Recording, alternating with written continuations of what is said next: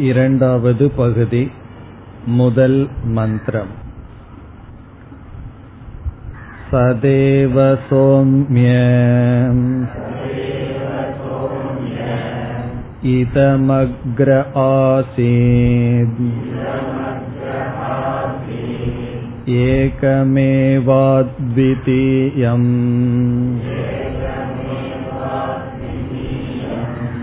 तद्धैक आहुः असदेव इदमग्र आसीत्। एकमेवाद्वितीयम्।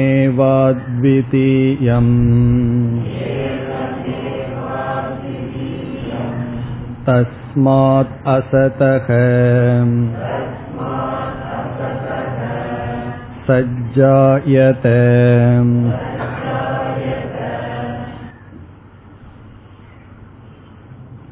சென்ற வகுப்புகளில் சதேவ சோம்ய இதமக்ர ஆசீத் ஏகம் ஏவ அத்விதீயம் இந்த வாக்கியத்தினுடைய விசாரத்தை செய்து வந்தோம் நாம் பார்த்த கருத்துக்களை சுருக்கமாக ஞாபகப்படுத்திக் கொள்ளலாம். இதம் ஜெகது இந்த உலகமானது இதம் என்பது நம்முடைய அனுபவத்திற்கு இருக்கின்ற இந்த உலகமானது தோன்றுவதற்கு முன் சத் ஏவ ஆசித் அது சத்தாகவே இருந்தது. அப்பொழுது ஒரு கேள்வியை கேட்டோம். இந்த உலகம் தோன்றுவதற்கு முன் சத்தாக இருந்தது என்றால் இப்பொழுது அசத்தாக இருக்கின்றதா? அதற்கு நாம் பார்த்த பதில் சத் ஏவ ஆசித். சத்தாகவே இருந்தது. இப்பொழுது இப்பொழுதும் சத்தாக இருக்கின்றது. பிறகு என்ன வேறுபாடு என்றால் இப்பொழுது நாம ரூபங்களுடன் கூடிய சத்தாக இருக்கின்றது. இதற்கு முன் கேவல சத்தாக இருந்தது. வெறும் சத்தாக மட்டும் இருந்தது. இதற்கு உதாகரணம் பானைகளை பார்த்து மாலை வேளையில் ஒருவன் கூறுகின்றான் காலையில் இந்த பானைகள் களிமண்ணாகவே இருந்தது. காலை பொழுதில் இந்த பானைகள் களிமண்ணாகவே இருந்தது என்றால் இப்பொழுதும் களிமண்ணாகவே இருக்கின்றது. பிறகு அந்த களிமண்ணுடன் நாம ரூபங்கள் சேர்க்கப்பட்டுள்ளது. இந்த வாக்கியத்தை எடுத்துக்கொண்டு நாம் எப்படி அணுகினோம் என்றால் களிமண் என்ற ஒரு தத்துவம் அதனுடன் சேர்க்கப்பட்ட நாம ரூபங்கள் அந்த நாம ரூபங்களுடன் கூடி தெரிந்து கொண்டு இருப்பது அதாவது பானைகளாக இருப்பது. பிறகு இந்த நாம ரூபங்கள் எல்லாம் களிமண்ணுக்குள் வெளித்தோற்றத்திற்கு வராத நிலையில் இருந்தன. காரணம் நாம் ஒரு கேள்வியை கேட்டோம். விதவிதமான பானைகள் செய்ய எங்கிருந்து நாம ரூபங்கள் வந்தன? என்றால் அது களிமண்ணுக்குள்ளேயே வெளித்தோற்றத்திற்கு வராத நிலையில் இருந்தன. ஆகவே மூன்று தத்துவங்கள் நாம் சென்ற வகுப்பில் அறிமுகப்படுத்தி பார்த்தோம். ஒன்று களிமண் இனி ஒன்று வெளித்தோற்றத்திற்கு வராத நாம ரூபம் இனி ஒன்று வெளித்தோற்றத்திற்கு வந்த நாம ரூபம் இந்த உதாகரணத்திலிருந்து இங்கு வந்தால் சத் என்று ஒரு வஸ்து ஒரு பொருள் மெய்ப்பொருள் அந்த சத்திடம் வெளித்தோற்றத்திற்கு வராத நாம ரூபங்கள் இருந்தன. பிறகு அந்த நாம ரூபங்கள் வெளித்தோற்றத்திற்கு வந்ததுதான் இந்த ஜெகத் என்று சத் அவ்வக்த நாமரூபம் வியக்த நாமரூபம் என்று பார்த்தோம். இதில் சத் என்பது ஒரு வஸ்து அதை சார்ந்து ரெண்டு விதமாக இருக்கின்ற நாமரூபங்கள் இருக்கின்றன. வெளித்தோற்றத்துக்கு வராத நாம ரூபங்களும் வந்த நாம ரூபங்களும் சத் என்ற ஒரு வஸ்துவை சார்ந்து இருக்கின்றன. இந்த கருத்தை மனதில் கொண்டால் நாம் வேதாந்தத்தில் பாதி தூரம் பயணம் செய்து விட்டோம் என்று பொருள். எப்படி இதை புரிந்து கொள்வது என்றால் உதாகரணத்திற்கு செல்லலாம். களிமண் இருக்கின்றது. களிமண்ணை சார்ந்து நாம ரூபங்கள் ரெண்டு விதத்தில் இருக்கின்றது. வெளித்தோற்றத்திற்கு வராமலும் வெளித்தோற்றத்திற்கு வந்தும். இந்த நாம ரூபங்கள் களிமண்ணை சார்ந்து இருக்கின்றது என்று எப்படி தெரிகிறது என்றால் பானை என்ற ஒன்றிலிருந்து நாம ரூபத்தை நீக்கிவிட்டால் களிமண் இருக்கின்றது அல்லது பானையிடமிருந்து களிமண்ணை நீக்கிவிட்டால் நாம ரூபங்கள் அங்கு இல்லை. ஆகவே நாம ரூபங்கள் களிமண்ணை சார்ந்திருப்பது போல் சத்தை சார்ந்து இருக்கின்றது. அடுத்ததாக நாம் விசாரம் செய்தது நாமரூபம் வெளித்தோற்றத்திற்கு வராத நிலையில் இருந்தன அதை சத்தோடு சம்பந்தப்படுத்தினோம். அதையும் சத்தோடு சம்பந்தப்படுத்தாமல் இந்த சத் என்ற ஒரு தத்துவத்தினுடைய லட்சணம் என்ன? கேவல சத்தினுடைய சொரூபம் என்ன? என்ற விசாரத்தை செய்தோம். இங்கு உபனிஷத் ஏகம் ஏவ அத்விதீயம் என்ற ஒரு லட்சணத்தை கொடுத்தது. நாம் சில சொற்களில் அந்த லட்சணத்தை பார்த்தோம். நிர்விசேஷம் சர்வகதம் நிரஞ்சனம் என்றெல்லாம் சில லட்சணங்களை பார்த்து முடித்தோம். இத்துடன் இந்த வாக்கிய விசாரம் இப்பொழுது முடிவடைகிறது. மீண்டும் இந்த வாக்கியத்தை நாம் பார்த்தால் சத் என்பதுதான் இருந்தது இந்த உலகம் சத்தாகவே இருந்தது அந்த சத்தினுடைய சொரூபம் ஏகமேவ அத்விதீயம். மூன்று விதமான பேதங்கள் ரகிதம். மூன்று விதமான பேதங்கள் அற்றது என்று பார்த்து முடித்தோம். இந்த வாக்கியம்தான் ஏழாவது பகுதி வரை ஏழாவது செக்ஷன் வரை ஆதாரமாக இருக்கின்ற வாக்கியம். இதை நாம் சூத்திர வாக்கியம் என்று நாம் பார்த்தோம். உபனிஷத் இந்த இடத்தில்தான் ஆரம்பம் ஆகின்றது. ஆறாவது அத்தியாயத்தினுடைய முதல் செக்ஷன் முகவுரை போல் குரு சிஷ்யனுடைய அறிமுகம். பிறகு இந்த இரண்டாவது பகுதியில் இந்த வாக்கியம்தான் முக்கியமான வாக்கியம் என்று பார்த்து முடித்தோம். இந்த வாக்கியத்தை நம்ம எப்படி மனதில் புரிந்து கொள்ள வேண்டும்? அல்லது இந்த வாக்கியத்திலிருந்து என்ன கருத்து நமக்கு கிடைத்தது என்றால் ஒரு வஸ்து இருக்கின்றது சத்தியமான ஒரு பொருள் இருக்கின்றது அதற்கு உபனிஷத் இங்கு சத் என்று சொல்கின்றது அதனால்தான் இந்த அத்தியாயத்தை நாம் சத் வித்யா என்று பரம்பரையில் அழைத்து வருகின்றோம். அந்த சத்துக்கு நிர்குணமாக இருக்கின்ற அந்த சத்துக்கு என்னென்ன லட்சணம் என்பது மனதில் இருக்க வேண்டும். அந்த சத்தை சார்ந்து வெளித்தோற்றத்திற்கு வந்த வெளித்தோற்றத்திற்கு வராத நாம ரூபங்கள் இருக்கின்றன. இதுதான் இதனுடைய சாரம்.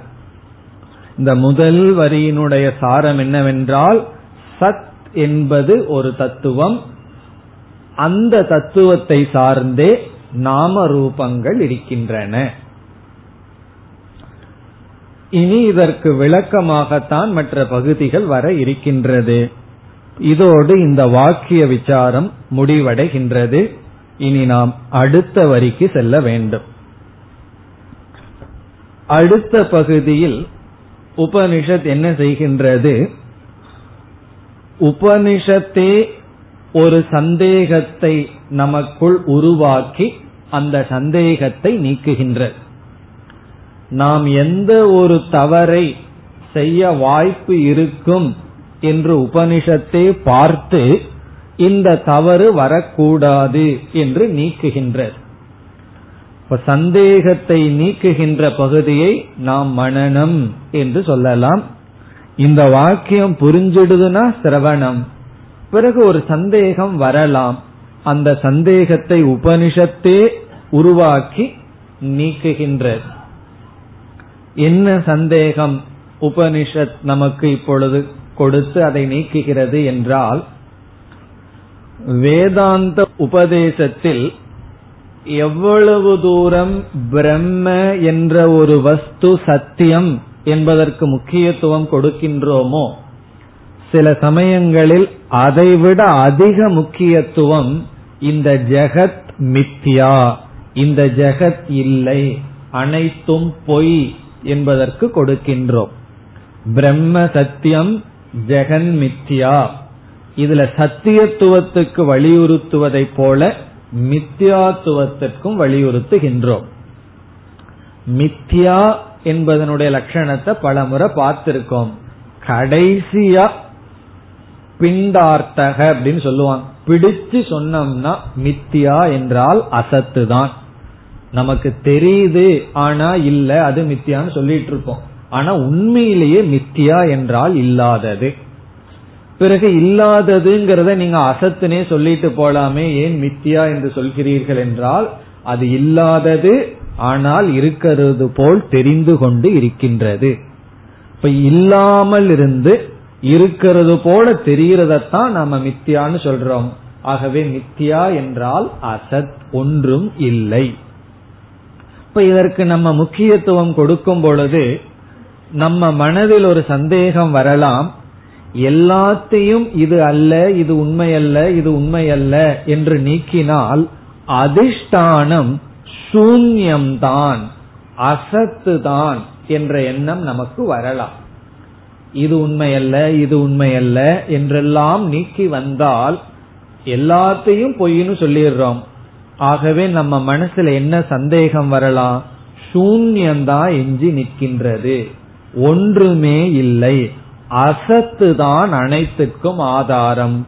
இல்லாததிலிருந்து எப்படியோ இவைகள் தோன்றின என்ற தத்துவத்திற்கு நாம் வரலாம். இப்படி ஒரு தத்துவத்துக்கு வரணும்னாவே ரொம்ப சிந்திக்கணும். தப்பு பண்றதுக்கே ரொம்ப நம்ம சிந்திக்கணும். ஆகவே இந்த பௌத்த மதத்தில் இருப்பவர்கள் என்ன செய்தார்கள்? சுயமா ரொம்ப சிந்தித்தார்கள். அப்படி சிந்தித்தவர்களினுடைய ஒரு பகுதியானவர்கள் சூன்யம்தான் சாரம் சூன்யம்தான் தத்துவம் என்ற முடிவுக்கு வந்தார்கள். உபனிஷத்து வந்து பௌத்தர்கள் எல்லாம் இப்படி வருவார்கள்னு எதிர்பார்த்து அல்லது சில சமயங்களிலேயே வாழ்க்கைன்னா என்ன ஒன்றுமே இல்லையே சூன்யந்தானே அர்த்தமே இல்லையே என்ற முடிவுக்கு வந்து விடுவோம். ஆகவே உபனிஷத் என்ன செய்கின்றது சிலர் அசத்துதான் ஆதாரம் என்று சொல்கிறார்கள் என்று சிலருடைய கொள்கையை உபனிஷத் இங்கு நமக்கு கூறுகின்றது. இப்ப பூர்வ பக்ஷியை உபனிஷத் நமக்கு கூறுகின்றது. சிலர் அசத்துதான் அனைத்திற்கும் ஆதாரம். அசத் என்றால் சூன்யம். அசத்திலிருந்துதான் சூன்யத்திலிருந்துதான் அனைத்தும் தோன்றின. என்று சிலர் கூறுகிறார்கள். என்று கூறி பிறகு உபனிஷத்தே சொல்கின்றது. அது எப்படி சரியாகும்? அது தவறு. என்று சூன்யவாத நிஷேதம் இதற்கு பிறகு வருகின்ற. இந்த முதல் மந்திரத்தில் சூன்யவாத அறிமுகம் அடுத்த மந்திரத்தில் சூன்யவாத நிஷேதம். சூன்யவாதம்னு என்ன? எதுவுமே ஆதாரம் கிடையாது. எல்லாம் யோசிச்சு பார்த்தா கடைசியில ஒண்ணுமே இல்லை. அப்படி நமக்கு சொல்ல தோன்றும். சில சமயங்கள்ல அப்படி ஒரு உணர்வு அல்லது சிந்தனை வரலாம். அந்த பூர்வ பட்சமானது இங்கு நீக்கப்படுகின்றது. ஆகவே இந்த முதல் மந்திரத்தில் இனி பூர்வ பட்சம் அறிமுகப்படுத்தப்படுகிறது. சந்தேகம் அறிமுகப்படுத்தப்படுகிறது. இனி மந்திரத்திற்குள் சென்றால் தத் ஹ ஏகே ஆகுகு. தத்தைக. அதை பிரிச்சோம்னா தது ஹ ஏகே ஆகுகு. தது என்ற சொல்லுக்கு பொருள் தஸ்மின் விஷயே இந்த விஷயத்தில். தது என்பது இங்கு அவ்வியம் தஸ்மின் விஷயே இந்த விஷயத்தில். இந்த விஷயத்தில் சொன்னா அடுத்த கேள்வி என்ன? எந்த விஷயத்தில் முதல் வரி ஞாபகம் இருந்தா எந்த விஷயத்தில்ங்கிறதுக்கு பதில் சொல்லுவோம். எந்த விஷயத்தில்? சதேவ சௌமிய இதமக்ர ஆசீத் என்ற விஷயத்தில். இவைகளெல்லாம் சத்தாகவே இருந்தது. அனைத்துக்கும் ஆதாரம் சத்துதான் என்ற விஷயத்தில். எல்லாமே சத்தாகவே இருந்தது என்ற விஷயத்தில் தத்க ஏகே என்றால் ஒரு சிலர். இதற்கு முன் சத்தாகவே அனைத்தும் இருந்தது என்ற விஷயத்தில் ஏகே ஒரு சிலர் ஆகுகு. இவ்விதம் கூறுகிறார்கள். ஆகுகுனா இப்படிப்பட்ட கருத்தை உடையவர்களாக இருக்கிறார்கள். இனி என்ன? அவர்களுடைய கருத்து. சூன்யவாதிகளினுடைய மதம். சூன்யவாதினா யார்? சத்தெல்லாம் கிடையாது. அசத்து தான். ஒண்ணுமே இல்லை. ஒண்ணுமில்லாததிலிருந்து இவையெல்லாம் வந்துள்ளது என்று அவர்கள் சொல்கிறார்கள். அதுதான் சொல்லப்படுகிறது. அசத் ஏவ இதம் அக்ரே ஆசித். இதம் அக்ரே ஆசித் அதே வார்த்தைகள் தான். நம்ம சத்துன்னு சொன்னோம் இவன் என்ன சொல்றான்? அசத். அசத் ஏவ அசத்துன்னு என்ன? ஒன்றும் கிடையாது. இல்லாமை. ஏவ இல்லாமைதான். அதுவும் நம்ம சொல்ற மாதிரியே சொல்றான். சதேவன்னு நம்ம சொல்றோம். இவனு அதை சொல்றான். அசத் ஏவ. இல்லாமைதான். சூன்யம்தான். இதம் அக்ரே ஆசித். அக்ரே இவைகளெல்லாம் தோன்றுவதற்கு முன் இதம் இது அனைத்தும் அசத் ஆசித் இல்லாமலே இருந்தது. இவன் ஒரு வார்த்தையை சொல்றான் ஆசித்துன்னு சொல்லி. இருந்ததுன்னு ஒரு வார்த்தை அவன் அறியாம சொல்றான். அதை நம்ம பிடிச்சுக்க போறோம். இதெல்லாம் இல்லாமல் இருந்தது. இல்லாமையாகவே இருந்தது. அந்த இல்லாமையிலிருந்து இவைகள் தோன்றி உள்ளன பிறகு நம்ம என்ன செஞ்சோம்? சத்துக்கு ஒரு லட்சணம் கொடுத்தோம். நம்ம இந்த இடத்துல உபனிஷத். என்ன லட்சணம் கொடுத்தது? ஏகம் ஏவ அத்விதீயம்னு சொல்லுச்சு. இவன் சொல்றான் நான் எது ஆதாரம்னு சொல்றனோ அந்த அசத்தும் ஏகம் ஏவ அத்விதீயம். ரெண்டு அசத்து கிடையாது. ஒரே ஒரு அசத்து தான் அசத்து தான். அசத்துக்குள்ள பேதம் கிடையாது. இல்லாமைக்குள்ள பேதம் கிடையாது. ஆகவே கூறுகின்றான் அடுத்த சொல் ஏகம் ஏவ அத்விதீயம். இது எதுக்கு கொடுக்கிற லட்சணம்? அசத்துக்கு கொடுக்கிற லட்சணம். அவன் சொல்றான் என்னுடைய அசத்தும் ஏகம் தான் என்னுடைய அசத் ஏவ என்னுடைய அசத் அத்விதீயம். அசத்துல பேதம் கிடையாது வேற்றுமை கிடையாது. ஒருவர் சொல்றார் என் வீட்டுல பூனை இல்லைங்கிறார் ஒருவர் சொல்றார் என் வீட்டுல நாய் இல்லைங்கிறார் அந்த இல்லாததுல பேதம் இருக்கா? இல்லைங்கிறது இல்லைதான். ஒரு இல்லைதான். இரண்டாவது இல்லைங்கிறது கிடையாது. ஆகவே அத்விதீயம் ஏகம் ஏவ. நீ சத்துக்கு இப்படி ஒரு லட்சணம் சொன்னீங்கன்னா நான் இந்த லட்சணம் அசத்துக்கும் பொருந்துதே. ஆகவே அசத்து தான் இருந்தது. அது ஏகமேவ அத்விதீயம். ஆகவே நான் என்ன கொள்கையுடன் கூடியவனாக இருக்கின்றேன்? அதை பூர்வபக்ஷி முடிவுரை செய்கின்றான் தஸ்மாத் ஆகவே தஸ்மாத்னா ஆகவே. அசதக சஜ்ஜாயத. அசதக என்றால் அசத்திலிருந்து இல்லாமையிலிருந்து சத் என்றால் இப்பொழுது இருக்கின்ற இந்த உலகம். சத்துனா இப்பொழுது அனுபவிக்கின்ற இந்த உலகம் ஜாயத தோன்றின அஜாயத என்று பொருள். தோன்றின. தோன்றின இல்லாததிலிருந்து இந்த இருப்பானது தோன்றின. இருப்புனா இப்ப இது இருக்கு அது இருக்குன்னு நம்ம சொல்லிட்டு இருக்கிறோம் அல்லவா? இந்த உலகமானது தோன்றின. எதிலிருந்து? இல்லாததிலிருந்து தோன்றின. இப்ப இந்த பகுதி என்ன? தத்தைக்கு ஆகுகோ என்பது உபனிஷத் நாம் நம்மை அறியாமல் அசத்து தான் அனைத்துக்கும் ஆதாரம் என்று நினைத்து விடுவோம். அப்படி நினைக்க கூடாது. இந்த உலகத்தை அசத்துன்னு சொல்றமே தவிர அசத்தான இந்த உலகம் சத்தான பிரம்மத்தை சார்ந்திருக்கிறது. கடைசி அதிஷ்டானம் சத் பாசிட்டிவ். அதாவது நெகட்டிவா உலகத்தை சொல்றோம். பிரம்மத்துக்கு போகும்போது நேர்முகமான இருத்தல் என்ற ஒரு வஸ்து நம்ம சொல்றோம்.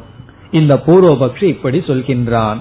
இனி அடுத்த மந்திரத்தில் உபனிஷத் வந்து இது தவறு.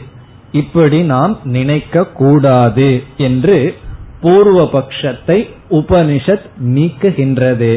இரண்டாவது மந்திரம். இப்ப முதல் மந்திரத்துல என்ன சாரம்?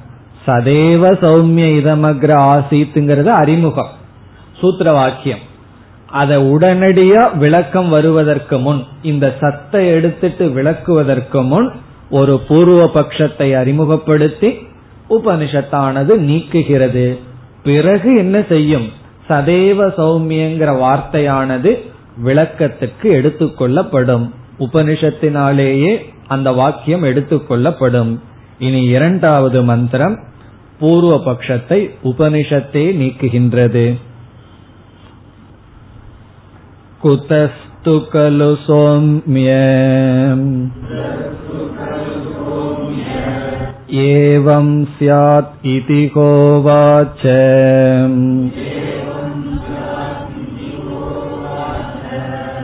कथम् असतः सज्जायेत इति सत्त्वेन सौम्य इदमग्र आसीत् एकमेव अद्वितीयम्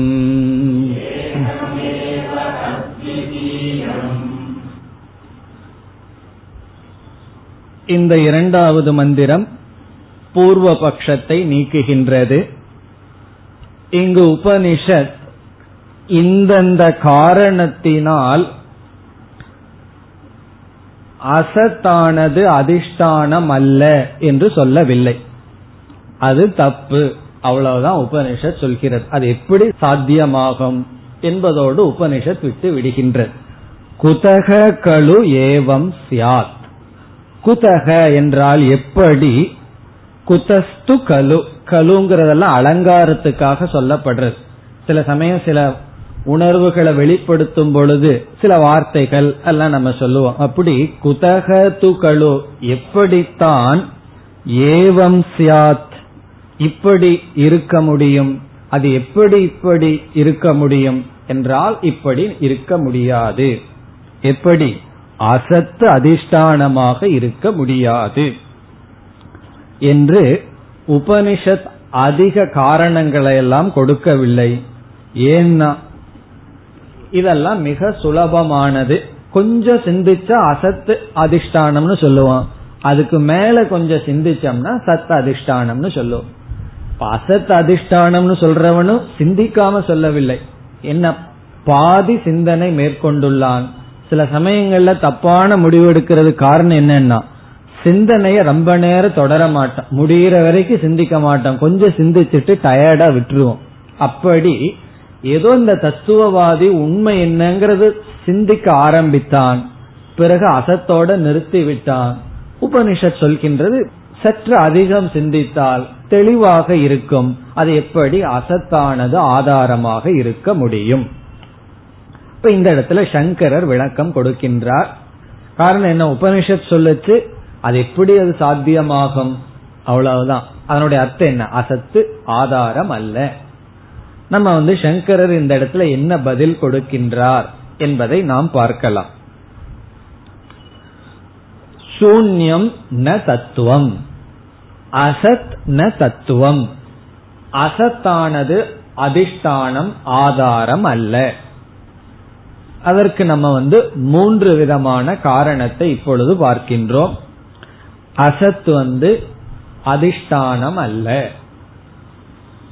இப்ப முதல் என்னவென்றால் இந்த பூர்வபக்ஷிய சொன்னான் அசத் ஏவ இதம் அக்ரே ஆசித். அவனுடைய வாக்கியத்தை எடுத்துட்டு அதுல ஒரு தவறை நாம் காட்டுகின்றோம். அசத்து தான் இதற்கு முன் இருந்தது. அந்த அசத் எவ்வளவுன்னு சொன்னா ஏகம். ஏவ அத்விதீயம் சொல்றான். அசத் வந்து ஒன்று என்று அவன் சொல்கின்றான். இப்ப நம்ம என்ன சொல்றோம்? அசத்துக்கு எண்ணிக்கையுடன் சம்பந்தம் என்றைக்கும் நடக்காது. அசத்துக்கு எண்ணிக்கையுடன் சம்பந்தம் என்னைக்குமே வராது. அசதக சங்கியா சம்பந்த அபாவாத். சமஸ்கிருதத்துல சொல்லணும்னா அசதக சங்கியா சம்பந்த அபாவாத். சங்கியான எழுத்துக்கள். சங்கியா என்றால் ஒன் டூ த்ரீ என்று சொல்ற நம்பர்ஸ் சம்பந்தம்னா எண்ணிக்கையோடு சம்பந்தப்படுத்துவது அசத்துக்கு நடைபெறாது. இப்ப அசத்துக்கு ஒன்றுன்னு சொல்ல முடியாது. இரண்டுன்னு சொல்ல முடியாது எந்த எண்ணிக்கையும் சொல்ல முடியாது. ஆனா சத்துக்கு சொல்லலாம். ஒன்றுன்னு சொல்லலாம் ரெண்டுன்னு சொல்லலாம் மூன்றுன்னு சொல்லலாம். எப்படின்னா நமக்கு ஒரே ஒரு சூரியன் இருக்கின்றது அப்படின்னு சொல்லலாம். அல்லது மனுஷனுக்கு ஒரே தலை தான் ரெண்டு கண்கள் இப்படி எல்லாம் நம்ம சொல்லலாம். எப்பொழுது எண்ணிக்கைய சொல்றோமோ அது ஒன்றாக இருந்தாலும் ஒன்றுன்னு சொல்றதுல தப்பு கிடையாது.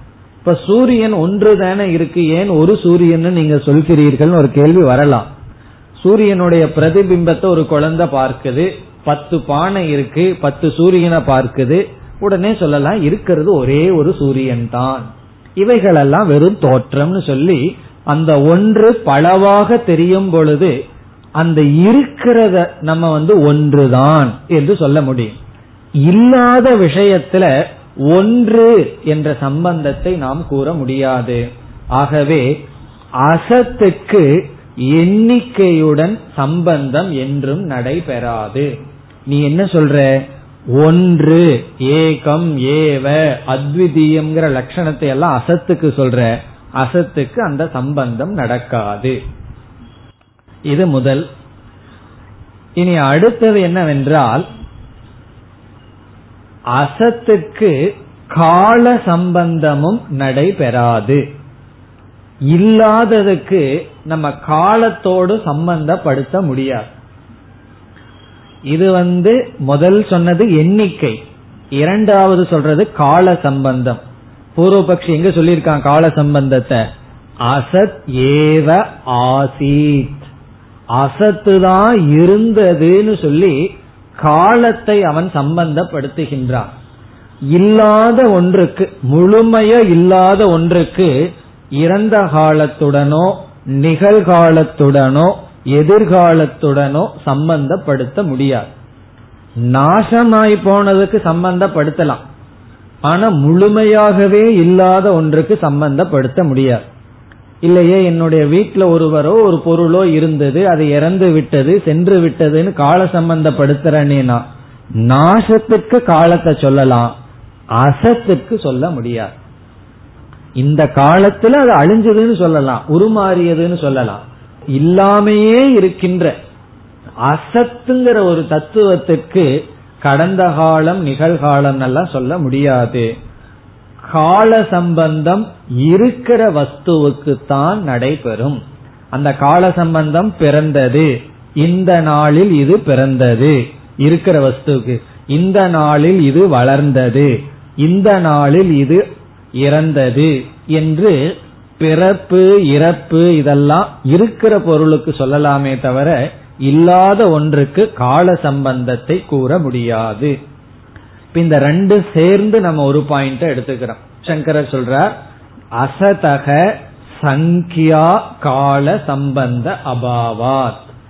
கால சம்பந்தத்தையும் எண்ணிக்கைங்கிற சம்பந்தத்தையும் அசத்திற்கு சொல்ல முடியாது. உன்னுடைய வாக்கியத்துல நீ சொல்லியிருக்க அசத் ஏவ இதம் அக்ரே ஆசீத். இந்த ஆசித்துங்கிறதுல கால சம்பந்தமும் ஏகமேவாத்விதீயம்ங்கிறதுல எண்ணிக்கை சம்பந்தமும் படுத்தியுள்ளாய் அது தவறு. பிறகு இரண்டாவது கேள்வி சங்கரர் கேட்கின்றார். இந்த அசத் ஆதாரம் சூன்யம்தான் ஆதாரம் வேறு ஒன்றும் இல்லை என்று ஒருவன் கூறுகின்றான் அல்லவா? அவனை நிராகரிக்க முடியாது. சூன்யந்தான் ஆதாரம் என்று எவன் சொல்கிறானோ அவனை சூன்யம் என்று சொல்ல முடியாது. அசத்து தான் அப்படின்னு ஒருத்தன் பார்க்கிறானே அந்த பிரமாதாவை நீக்க முடியாது. பிரமேயம் அசத்துன்னு நீ சொல்ற பிரமேயம்னா இந்த வஸ்துவை பார்த்து இது அசத்துன்னு நீ சொல்ற அப்படி சொல்றதுக்கு ஒருத்தன் இருக்கணும் அல்லவா பிரமாதா அவனை அசத்துன்னு சொல்ல முடியாது. காரணம் என்ன? நீ சொல்ற அசத் பிரமேயமாக இருக்கின்றது. விஷயமா இருக்கு. இது கொஞ்சம் நுணுக்கமான கருத்து. அதாவது என்ன சொல்றார்? நீ அசத்த ஒரு விஷயமாக்கி விட்டாய். அசத்தை பற்றி நீ பேசுற. அது விஷயமாகிவிட்டால் யாரோ ஒருவன் விஷயி ஆக இருக்கணும். அதை பற்றி பேசுறவன் ஒருத்தன் இருக்கணும். அவனை நீ அசத்துன்னு சொல்ல முடியாத காரணம் என்ன? நீ இவைகள் அனைத்தும் அசத்துன்னு சொல்ற. நீ கொஞ்சம் விலகி இருந்து எதையோ ஒரு தத்துவத்தை நீங்க எல்லாம் சென்றதற்கு பிறகு நான் இங்கு அமர்ந்து சொல்றேன். இங்கு யாரும் இல்லை. நான் என்ன வார்த்தையை பயன்படுத்துறேன்? இந்த நேரத்தில் இந்த இடத்தில் யாருமே இல்லை. அப்போ இதை எப்ப சொல்ல முடியும்? ஒரு ஆள் இருந்தாதான் சொல்ல முடியும். இப்ப இந்த ஹால் முழுவதும் அசத்தா இருக்கு. அசத்துனா மனிதர்கள். விஷயத்துல அசத்தா இருக்குன்னு சொன்னா இந்த அசத் எனக்கு விஷயமா இருக்கு. காரணம் என்ன? அசத்துன்னு சொல்லி ஏதோ ஒரு தத்துவத்தை சொல்றேன். அப்படி சொல்ற நான் அசத்தாக இல்லை. நான் அசத்தாக இல்லாததுனாலதான் இந்த அசத்தை பத்தி என்னால பேச முடியும். வெளியிருக்கிற ஒருவர் வந்து இந்த ஹால்ல யாருமே இல்லைன்னு சொல்ல முடியாது. காரணம் என்ன? அவர் இதற்குள்ள வந்து இந்த அசத்தை பார்த்தா தான் இங்க ஒன்று இல்லைன்னு சொல்ல முடியும். ஆகவே அசத் ஆசீத் என்று யார் சொல்கிறானோ அவனுடைய அசத்தை அவனாலேயே சொல்ல முடியாது. ஆகவே சூன்யம் சூன்யம்னு சொல்லிட்டு இருக்கிற நீ சூன்யம் அல்ல. அவன் புத்தி வேணா சூன்யமா இருக்கலாமே தவிர அவன் சூன்யம் அல்ல. இந்த ரெண்டு சங்கரர் கொடுக்கின்ற காரணம். பிறகு மூன்றாவது காரணத்தை உபனிஷத் வாக்கியத்திலேயே சங்கரர் சேர்த்திக் கொள்கின்றார். உபனிஷத் எப்படி பதில் சொல்லியது? குதஸ்து சோம்ய ஏவம் சியாத் குதக என்றால் எப்படி? யாது காரணத்தினால் இவ்விதம் சம்பவிக்கும். அந்த குதகங்கிற வார்த்தைக்கு சங்கரர் பொருள் சொல்கின்றார். குதக பிரமாணாத். எந்த பிரமாணத்தின் மூலமாக இந்த கொள்கைக்கு நீ வருகின்றாய்? குதக பிரமாணாத் ஏவம் சியாத்.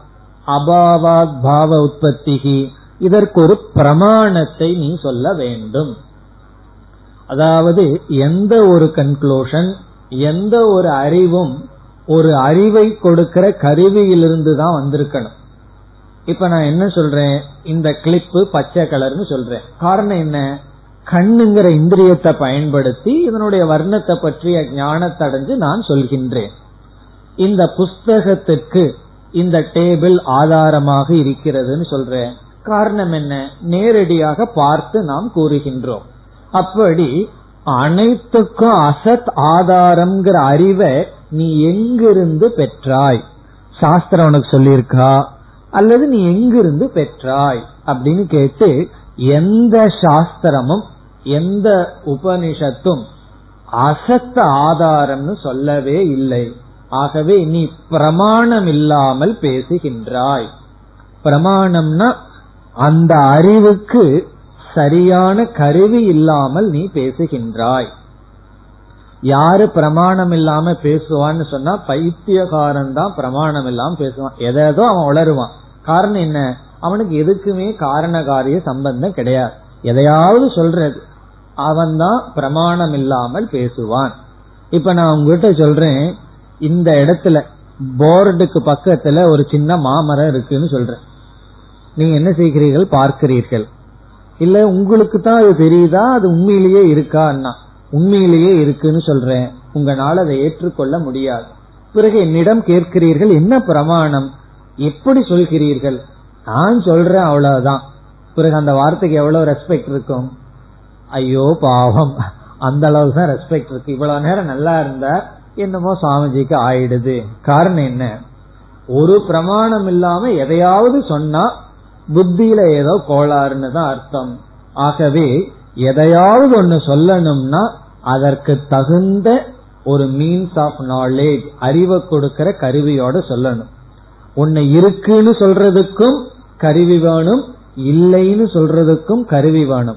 இல்லைன்னு சொல்றதத்தான் அனுபலப்தி பிரமாணம்னு எங்கேயோ ஒரு முறை பார்த்திருக்கோம்.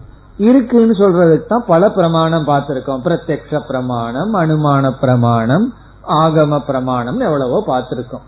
உன்னை இருக்குன்னு சொல்றதுக்கும் இல்லைன்னு சொல்றதுக்கும் பிரமாணம் வேணும். ஒன்றுமே இல்லைன்னு நீ சொல்றதுக்கு பிரமாணம் கிடையாது. அப்படின்னு சங்கரர் வந்து பதில் கூறுகின்றார். உபனிஷத்தே கேக்குதான். நீ என்ன பிரமாணத்தில் இப்படி சொல்ற? அசத்து தான் இருக்கின்றது என்று. யாருமே வந்து அசத்து தான் ஆதாரம் என்று சொல்லவில்லை. பிறகு சிலர் சொல்கிறார்களேனா அதுக்கு பேர் தான் கபோல கல்பனம் அப்படின்னு சொல்றது. கபோல கல்பனம்னா அவங்க புத்தியிலேயே கற்பனை செய்து விட்டார்கள்.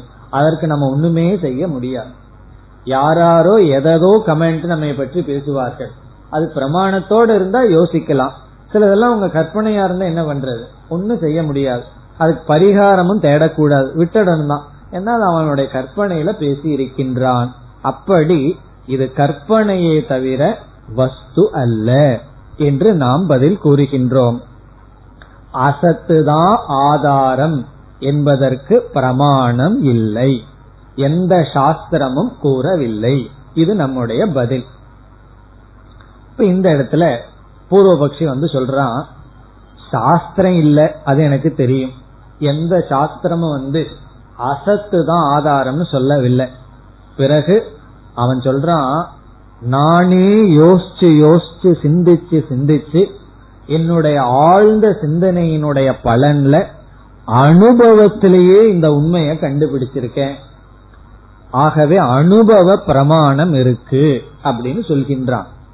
சாஸ்திரம் இதுக்கு பிரமாணம் இல்லை. ஆனா என்னுடைய அனுபவ பிரமாணம் இருக்கு. நல்லா யோசிச்சு சும்மா இல்ல ரொம்ப யோசிச்சதற்கு பிறகு நான் அனுபவத்திலேயே இந்த மாதிரி பார்த்திருக்கேன். அசத்திலிருந்து தான் எல்லாம் தோன்றி உள்ளது என்று பூர்வபக்ஷி சொல்றான். என்னுடைய அனுபவ பிரமாணம் இருக்கு. நம்ம என்ன சொல்றோம்? உனக்கு ஏதப்பா பிரமாணம்? யாரு உனக்கு இந்த அறிவை கொடுத்தான்னா என்னுடைய அனுபவம் தான் உடனே நம்ம என்ன கேட்போம்? சரி உன்னுடைய அனுபவத்தை தான் கொஞ்சம் சொல்ல. எந்த அனுபவத்தை பார்த்து இந்த முடிவுக்கு வந்தாய்? அவன் அவனுடைய அனுபவத்தை சொல்றான். விதை இருக்கு. இந்த விதையிலிருந்து மரம் வரணும்னு சொன்னா இந்த விதை அப்படியே இருந்துட்டா மரம் வருது. விதை நாசத்தை அடைஞ்சுதான். விதையினுடைய நாசத்துலதான் மரமானது உருவாகிறது. ஆகவே பீஜ நாசத்திலிருந்து விரக்ஷ உற்பத்தி ஆகிறது. பீஜம்னா விதை. விதையினுடைய அழிவிலிருந்து தான் என்ன தோன்றுகிறது? மரமானது தோன்றுகிறது. நாசம் என்பது அபாவம் அசத்து. ஆகவே ஒன்றினுடைய அழிவிலிருந்து இனி ஒன்று தோன்றுவதனால் ஒன்று நாசமாகிறதிலிருந்து ஒன்று தோன்றுவதனால் அசத்திலிருந்து தானே எல்லாம் வந்துட்டு இருக்கு அசத்திலிருந்து தானே சத்து வருகிறது. இது என்னுடைய அனுபவம் அல்லவா? என்னுடைய அனுபவம் மட்டுமல்ல உன்னுடைய அனுபவம் தான் சொல்லி சொல்றான். இப்ப பூர்வபக்ஷி என்ன சொல்றான் ஒரு பிரமாணமும் இல்லைன்னு சொன்ன உடனே ஸ்ருதி வேணா எனக்கு துணையாக இல்லை ஆனா அனுபவத்துல பார்த்தா ஒன்றினுடைய நாசம்தான் இனியொற்றினுடைய தோற்றம். பாலினுடைய நாசம்தான் தயிரினுடைய தோற்றம். ஒன்று அழிஞ்சு அந்த அழிவினுடைய விளைவு தான் என்னன்னா இனி ஒன்றினுடைய தோற்றம் இனி ஒன்றினுடைய உற்பத்தி. ஆகவே நாசத்திலிருந்து நாசத்தை அவன் உடனே அசத்துன்னு சொல்லிடுறான். அந்த அசத்திலிருந்து சத் உற்பத்தி ஆயுள்ளதல்லவா? அது அவனுடைய சிந்தனை. இந்த இடத்துல சங்கரர் பதில் சொல்லிட்டு வர்றார். நம்ம என்ன சொல்றோம்? அவனையே திருப்பி கேட்கிறோம். விதையினுடைய உருவத்தினுடைய நாசம் ஏற்படுகிறதா? அதுக்கு பேர் சமஸ்கிருதத்துல சம்ஸ்தானம் அப்படின்னு சொல்றது. சம்ஸ்தானம்னா ஃபார்ம் அமைப்பு. ஒவ்வொரு விதையும் ஒவ்வொரு ஃபார்ம்ல இருக்கும். ஒவ்வொரு விதமா இருக்கு. ஒவ்வொரு விதையும் ஒவ்வொரு விதமான உருவம். சம்ஸ்தானம்னா ரூபம்னு அர்த்தம். சங்கரர் கேட்கிறார் இந்த விதையினுடைய ரூபத்தினுடைய அழிவு முன்னிட்டு மரம் வருதா? அல்லது இந்த விதைக்குள் இருக்கின்ற சில அவயவங்கள் அழிகின்றதா என்று அவனிடம் நாம கேட்கிறோம். விதையினுடைய ரூபம் அழிகின்றதா? விதைக்குள் இருக்கின்ற அவயவங்கள் அந்த பார்ட் அது அழிகின்றதா? என்று கேட்டு நம்ம பதில் சொல்றோம் விதையினுடைய அவயவங்கள் அழிவதில்லை. விதைக்குள் இருக்கின்ற அவயவம் நீருடனும் மண்ணுடனும் சேர்ந்து வளர்கின்ற அந்த விதைக்குள் இருக்கிற அவயவம் சீடு அது வந்து அழிவதில்லை. சீடுக்குள்ள இருக்கிற சீடு சீடனுடைய ஃபார்ம் இருக்கே. அதுதான் அழிகின்றது. அவன் சொல்றான் அழியுதுன்னு. நம்ம சொல்றோம் ஆமா உன்னுடைய அனுபவத்துக்கு உன்னை அழியிற மாதிரி இருக்கு. அது என்ன? எது அழிகின்றது? எது நாசத்தை அடைகிறதுனா அந்த விதையினுடைய அமைப்பு தான் நாசத்தை அடைகிறதே தவிர அதற்குள் இருக்கின்ற அவயவம் நாசத்தை அடைவதில்லை. அது எப்படி சொல்றீங்க? விதைக்குள்ள ஒரு அவயவம் இருக்கு அது நாசத்தை அடையிறது இல்லைனா என்னால அதையும் நாசத்தை அடைய வைக்க முடியும். ஒரு விதையை எடுத்து நான் வறுத்துட்டேன்னு வச்சுக்குவோமே அந்த அவயவத்தையும் நான் அழிச்சிடுறேன். அதை நீ போட்டு அதுல இருந்து மரத்தை வரவை பார்ப்போம்னு நம்ம சொல்லுவோம். அப்போ விதைக்குள்ள ஏதோ ஒன்னு இருக்கு. அதை நம்மால அழிக்க முடியும். விதைய மாதிரி காட்சி அழிச்சிட்டு அதை அழிக்க முடியும். அதையும் அழிக்காமலும் இருக்க முடியும். இப்ப அவயவ நாசம் அடையாமல் இருந்தாதான் அதிலிருந்து மரம் வரும். ஆகவே விதைக்குள் இருக்கின்ற அவயவம் உறுப்புகள் அழிவதில்லை. அதனுடைய ஃபார்ம் தான் அழியுது. நாங்க அதை ஒத்துக்கிறோம். அந்த ஃபார்ம் அழியலாம் அழியட்டும் அது மித்தியா. அது அழியக்கூடியதுதான். அந்த ஃபார்மிலிருந்து மரம் வரல. இருக்கின்ற சத் அவயவத்திலிருந்து சத் விரக்ஷமானது வருகின்றது. இருக்கின்ற அவயவத்திலிருந்து தான் வருதே தவிர அழிஞ்சு போகிற ரூபத்திலிருந்து வரவில்லை. விரக்ஷமானது வரவில்லை. அப்ப நம்முடைய பதில் என்ன? பூர்வபக்ஷியும் கொஞ்சம் சிந்திச்சிருக்கான்.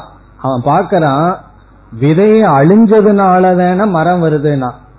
மேலோட்டமா அந்த உருவம் தான் அழிஞ்சிருக்கு. அதற்குள் இருக்கிற அவயவம் அழியவில்லை. பிறகு மரத்துக்கு காரணம் அழிவிலிருந்து உற்பத்தியாகவில்லை. அழியாமல் இருக்கின்ற பகுதியிலிருந்து தோன்றியுள்ளது. இப்படி பதில் சொல்லிட்டு பிறகு அவனிடம் நாம கூறுகின்றோம் அசத்திலிருந்து ஏதாவது ஒன்று உற்பத்தி ஆகும்னு சொன்னா பானை வர்றதுக்கு நம்ம கஷ்டப்பட்டு களிமண்ணை தேடி போக வேண்டிய அவசியமே இல்லை. ஆபரணங்கள் வர்றதுக்கு தங்கத்தை தேடிட்டு போக வேண்டிய அவசியமே இல்லை. காரணம் என்ன? அசத்திலிருந்து எது வேண்டுமானாலும் வரலாம்னு சொன்னா இல்லாததிலிருந்து களிமண்ணும் வரலாம் தங்கமும் வரலாம் என்ன வேணாலும் வரலாம். ஆனா நமக்கு ஆபரணம் வேணும். தங்க ஆபரணம் வேணும்னா தங்கத்தை நாடி போறோம். ஆகவே அசத்திலிருந்து ஒன்று வருகிறதுன்னு சொன்னா இது வர்றதுக்கு இதுதான் வேணும்னு நியமமே இருக்காது. மரத்துக்கு வித வேணுங்கிற நியமமே இருக்காது. காரணம் என்ன? அசத்திலிருந்து தான் எது வேணாலும் வரலாமே. இப்ப விதை எதற்குனா அதனால என்னன்னா இதிலிருந்து இது வரணுங்கிறதுக்கு இது தேவைங்கிற நியமம் இருக்காது. ஆனா இந்த உலகத்துல ஒன்னு வரணும்னா இதுதான் தேவை என்ற நியமத்தை பார்க்கின்றோம். பிறகு இனி ஒரு காரணத்தையும் சொல்ற. அதுவும் முக்கியமான காரணம். அது என்னவென்றால் எது தோன்றியுள்ளதோ அந்த தோன்றியுள்ள இடத்தில் அதனுடைய காரணத்துவ புத்தி தான் நமக்கு என்றுமே இருக்கும். தோன்றியுள்ள வஸ்துவின் இடத்தில் அதனுடைய மூல காரணத்தினுடைய புத்தி தான் நமக்கு தொடரும். இது ஒரு நியமம். எப்படின்னா பானைகளெல்லாம் களிமண்ல செய்யப்பட்டிருந்தா பானைகளை பார்க்கும் பொழுது நம்ம மனசுல களிமண் புத்தி தான் இருக்கு. தங்கத்துல ஆபரணங்கள் செய்யப்பட்டிருந்தால் ஆபரணங்களை பார்க்கும்போது தங்க புத்தி தான் இருக்கு. அப்படி காரியத்திற்குள் காரண புத்தி தொடரும். இது ஒரு நியமம். காரியத்துக்குள்ள விவகாரம் பண்ணும்போது நமக்கு காரண புத்தி தான் தொடரும். நீ இந்த உலகத்தை எதை எடுத்துட்டாலும் நமக்கு சத் புத்தி தொடர்கிறது. புஸ்தகம் இருக்கிறது பேனா இருக்கின்றது மைக் இருக்கின்றது பில்டிங் இருக்கின்றது. என்ன புத்தி தொடருது? இருக்கிறது இருக்கிறது இருக்கிறதுங்கிற புத்தி தான் காரியத்தில் இருக்கு. அசத்திலிருந்து வந்திருந்தா புஸ்தகம் இல்லை பேனா இல்லை எது எடுத்தாலும் இல்லை இல்லைன்னு அசத் புத்தி தொடரணும். ஆனா நமக்கு என்ன புத்தி தொடருது? இந்த உலகத்துல சத் புத்தி தொடர்கிறது. ஆகவே சத் காரணம். இதுதான் சாலிடு லாஜிக் அதாவது அசத்திலிருந்து வந்திருந்தா எதையெல்லாம் பார்க்கறையோ அதுல அசத்து புத்தி தான் தொடரணும். சத்திலிருந்து வந்ததுனால நீ எதையெல்லாம் பார்க்கறையோ அதுல உனக்கு சத் புத்தி தான் இருக்கு. இது இருக்கு இது இருக்கு இது இருக்குன்னு அந்த இருத்தல் தொடர்கிறது. பிறகு நம்ம அவனை பார்த்து சொல்றோம் சூன்யந்தான் வந்ததுன்னு நீ சொல்றையே அந்த இடத்துல உன்னை அறியாம சூன்யம் ஆசித்துன்னு உனக்கே சூன்யத்துல சத்புத்தி தான் இருந்திருக்கு. சூன்யம் இருந்ததுங்கிறான். அப்போ உன்னை அறியாமல் சூன்யம்ங்கிற தத்துவத்திலையும் இருந்ததுங்கிற வார்த்தையை உன்னால் விட முடியவில்லை. ஆகவே சத் புத்தேகே அனுவர்த்தமானத்துவாத்துன்னு சொல்ற. சத்புத்தியே தொடர்றதுனால சத்து தான் ஆதாரம். இதற்கு மேலையும் அவன் வந்து நான் ஒத்துக்க மாட்டேன்னு சொன்னா போன்னு சொல்லிட வேண்டியதுதான். இவ்வளவுதான் நம்ம சொல்ல முடியும். இதற்குள்ள புரிஞ்சிட்டா நீ வந்து மீண்டும் தொடரு. இல்லைன்னா அசத்து தான் அசத்து தான்னு நீ இருந்து கொண்டு இரு. தீர்காயுஷ்மான்னு சொல்லிடுவோம். நீ இருப்ப. காரணம் என்ன? என்ன பொறுத்த வரைக்கும் நீ தான் அசத்துன்னு சொல்றியே தவிர நீயே சத்து தான் என்று விட்டு விடுகின்றோம். அப்ப பூர்வபக்ஷி பாக்கிறான் நம்ம தோல்வியை அடைஞ்சிட்டோம். சரி நான் ஒத்துக்கிறேன். என்ன? அசத்திலிருந்து அசத்தும் வராது சத்தும் வராது. நான் ஒத்துக்கிறேன். நம்ம கிட்ட அப்படியே இறங்கி வர்றான். இறங்கி வந்து கடைசியில நம்ம மதத்துல சேர போறான் அத்வைதத்துல சேர போறான். எப்படின்னா இப்ப எவ்வளவு தூரம் இறங்கி வந்துட்டான்? அசத்திலிருந்து அசத்தும் வராது. இல்லாததிலிருந்து இல்லாததும் வராது. இல்லாததிலிருந்து இருக்கிறதும் வராது. நான் ஒத்துக்கிறேன். நம்ம பார்த்து கேக்குறான் இது சரிதானேன்னு. நம்ம சரின்னு சொல்றோம். என்ன சொல்றான் அசத்திலிருந்து அசத்தும் வராது சத்தும் வராது. நம்ம பார்த்து கேட்டுட்டு பிறகு மீண்டும் கேட்கறான் உடனே பூர்வபக்ஷியா மாறிடுறான். சத்திலிருந்தும் அசத்தும் வராது சத்தும் வராது தானே அசத்திலிருந்து அசத்தும் வராது சத்தும் வராதுன்னு சொன்னா சத்திலிருந்து அசத்து வராது. இருக்கிறதுல இருந்து எப்படி இல்லாத வரும் வராதுன்னு கேக்குறான். நம்ம ஆமான்னு சொல்றோம். இப்ப சத்திலிருந்து அசத்து வராதல்லவா? வராது. சத்திலிருந்து சத்தும் வராதல்லவா? ஆமான்னு சொல்றோம். ஒரு கால் நீ இல்லைன்னு சொன்னா பானையிலிருந்து பானை வருமானு கேட்டுருவேன். பானையிலிருந்து பானை வராது. இருக்கிற பானையிலிருந்து இருக்கிற பானை வராது. களிமண்ணிலிருந்து களிமண் வராது. ஆகவே சத்திலிருந்து சத்து வராது. ஆமா ஒத்துக்கிறோம். சத்திலிருந்து சத்து வராது சத்திலிருந்து அசத்தும் வராது. எப்படின்னா உன்னுடைய அசத்திலிருந்து அசத்தும் வராது சத்தும் வராது. அதற்கு பிறகு கேக்குறான் பிறகு இதெல்லாம் எனக்கு தெரியுது இதெல்லாம் எங்கிருந்து வந்தது? இதெல்லாம் எங்கிருந்து வந்தது? அப்படின்னு கேக்குறான் அதுக்கு தான் உபனிஷத் சொல்லிருக்கு இது வரல. இதெல்லாம் சதேவ சோமிய இதமக்ர ஆசீத். இப்ப கடைசி என்ன கேக்குறான்? சரி இதனுடைய கதி என்ன? இது வந்து சத்திலிருந்து வரல அசத்திலிருந்து வர பிறகு என்னுடைய கதி என்னன்னா இவைகள் எல்லாம் சத்து தான் சத்திலிருந்து சத்தும் வரல இவைகள் எல்லாமே சத்தாக இருந்தது சத்தாக இருக்கிறது. எதுவுமே வரவில்லை. என்ன வாதத்துக்கு வந்திருக்கோம்? அஜாதிவாதக. எதுவுமே உற்பத்தி ஆகவில்லை. கடைசியா அவனை அறியாம இதுல வந்து நிக்கிறான். எதுவுமே தோன்றவில்லை. எப்படி தோன்ற முடியும்? அசத்திலிருந்து எதுவும் வர முடியாது. சத்திலிருந்து எதுவும் வர முடியாது. சரி எதுவுமே தோன்றவில்லைன்னு எனக்கு தோன்றி இருக்கிற மாதிரி தெரியுதுன்னா அப்பதான் மித்தியா அப்படின்னு ஒரு தத்துவத்தை புரிஞ்சுக்கோ. மித்தியாங்கிறது உண்மையிலேயே தோன்றல. ஆனா உனக்கு தோன்ற மாதிரி தெரிஞ்சிட்டு இருக்கு அதுதான் மித்தியா என்று இந்த அசத்து விசாரத்தின் மூலமா மீண்டும் உபனிஷத் கடைசியில எதை நிலைநாட்டுது? சதேவ சோம்ய இதமக்ர ஆசி சத்து தான் இருந்தது. சத்து தான் இருக்கிறது. பிறகு உனக்கு சத்துக்கு அப்பாற்பட்டு ஏதாவது இருக்கிறதாக நீ நினைத்தால் அது இல்லை. அது தவறு. அது வந்து சரியான ஞானம் அல்ல. அல்லது நித்யா என்று பதில் இதோடு முடிவடைகின்றது. இதெல்லாம் என்னன்னா குதஸ்து கழு சோமியங்கிறதுக்கு நம்ம கொடுத்த விளக்கம். இனி நாம் இரண்டாவது மந்திரத்தினுடைய அர்த்தத்திற்கு போலாம். மிகவும் சுலபமானது. குதஸ்து கலு சோம்ய ஏவம் சியாத் இதிக உவாச்ச. குதக எந்த பிரமாணத்திலிருந்து எப்படி சோம்ய மாணவனே சிஷ்யனே ஏவம் சியாத் இப்படி சம்பவிக்கும் அப்படின்னு என்ன அர்த்தம்? அசத்திலிருந்து எப்படி இவைகளெல்லாம் தோன்றி இருக்க முடியும்? இதீக உவாச்ச என்று குருவானவர் பதில் கூறுகின்றார். இப்படி ஒரு சிஷ்யன் சொன்னால் குருவானவர் இப்படி பதில் கூறுகின்றார். பூர்வபக்ஷிய பார்த்து சித்தாந்தி இவ்விதம் பதில் கூறுகின்றான். பிறகு இவர் கேட்கிறார் கதம் அசதக சஜ்ஜாயேத இதி. எப்படி கதம் அசதக? இல்லாமையிலிருந்து சத் இருப்பதானது ஜாயேத பிறக்க முடியும். ஜாயேதன பிறக்க முடியும். இதி உவாச்ச. இப்படி பதில் கூறுகின்றார். எப்படி அசத்திலிருந்து அசத்தும் வராது அசத்திலிருந்து சத்தும் வராது. சத்திலிருந்து சத்தும் வராது அசத்தும் வராது. பிறகு வந்திருக்கிறதுங்கிறது நம்மளுடைய மனசுலதான். இது வெறும் கற்பனை. யாருடைய கற்பனை? பகவானுடைய கற்பனை. நம்ம மனசிலிருந்து கற்பனையில கனவு உலகத்தை படைக்கிறோம்.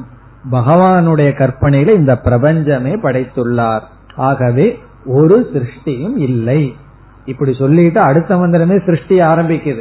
அது எதுக்கு ஒரு சிருஷ்டி இல்லைன்னு நிலைநாட்டுவதற்காக. பிறகு மீண்டும் அடுத்த வரியில் குருவானவர் கொஞ்சம் நிலைநாட்டுகின்றார். இந்த அழுத்தி கூறுவதுன்னு சொல்றோம் அல்லவா சில விஷயங்கள்ல எல்லாம் வாதம் வந்துடுதுன்னு என்ன பண்ணுவோம்? அதே கருத்தை சொல்லுவோம். ரொம்ப போர்ஸா சொல்லுவோம். அழுத்தி சொல்லுவோம்.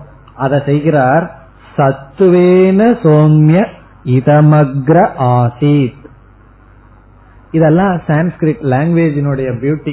அதாவது சதேவ ஆசித்துங்கிறத அழுத்தி கூறணும்னா சத்துவேன சத்தாகவேதான் இதம் அக்ரே ஆசித். இவைகளெல்லாம் சத்தாகவேதான் இருந்தது.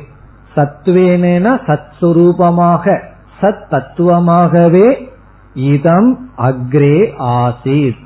அக்ரே இவைகளெல்லாம் தோன்றுவதற்கு முன் இதம்.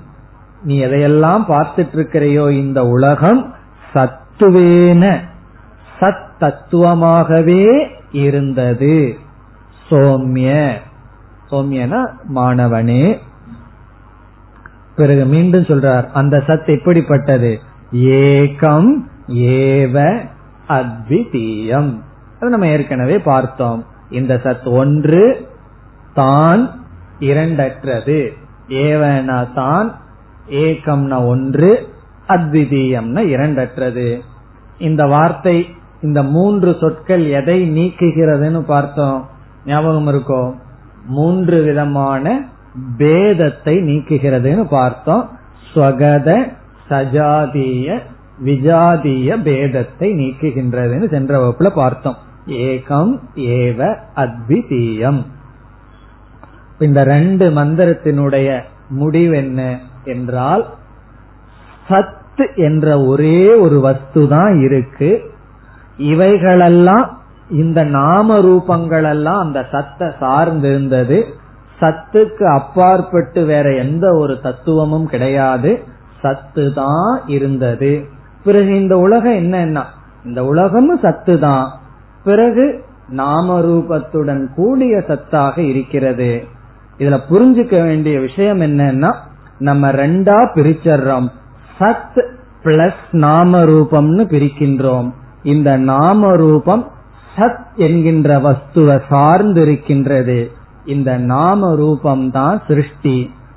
சிருஷ்டி என்றால் என்ன? நாம ரூபத்தின் வெளிப்பாடு. பிரளயம்னா நாம ரூபம் ஒடுங்குவது. இந்த நாம ரூபம் இந்த சத்த சார்ந்திருக்கின்றது. இந்த நாம ரூபம் மித்யா இந்த சத் சத்தியம் இந்த சத்துக்கு பல லட்சணங்களை பார்த்தோம். அப்படிப்பட்ட சத்த இனி விளக்கப்பட்டு அந்த சத்து தான் விஜயானம் சைத்தன்யம் துவம் என்று சொல்லப்பட இருக்கின்றது. ஆகவே இனி அடுத்த மூன்றாவது மந்திரத்தில் சிருஷ்டி பிரகரணம் ஆரம்பம் ஆகின்றது. சிருஷ்டி பிரகரணம் எதற்குனா இந்த சத்துதான் சத்தியம் நாம ரூபம் மித்தியா. இதை விளக்க சிருஷ்டியானது ஆரம்பிக்கப்படுகிறது. சிருஷ்டின்னு சொன்னா எல்லாம் வரும். பஞ்சபூதங்கள் எல்லாம் வரும். எந்தெந்த பூதங்கள் பிறகு உடல் பிறக்கிறது இந்த உலகம்லாம் எப்படி பிறந்ததுங்கிறதெல்லாம் மீண்டும் அந்த ஆரம்ப நிலைக்கு போய் கடைசியில எதுக்கு வர்றோம்? சதைவ சௌமி இதமக்ர ஆசியத்துக்கு தான் வரப்போறோம். ஆரம்பத்துல ஹையஸ்ட் லெவலுக்கு வர்றோம். பிறகு லோயஸ்ட் லெவலுக்கு போயிடுறோம். மீண்டும் என்ன பண்றோம்னா அந்த ஹையஸ்ட் லெவல்ல போய் பிடிக்கிறோம்.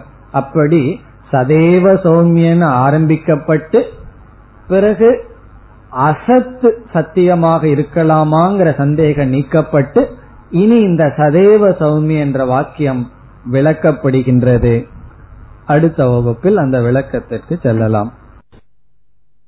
ஓம் போர் நமத போர் நமிதம் போர் போர் நமுதச்சதேம் பூர்ணய பூர்ணமாதாய பூர்ணமேவாவசிஷ்யதேம். ஓம் சாந்தி சாந்தி சாந்திஹி.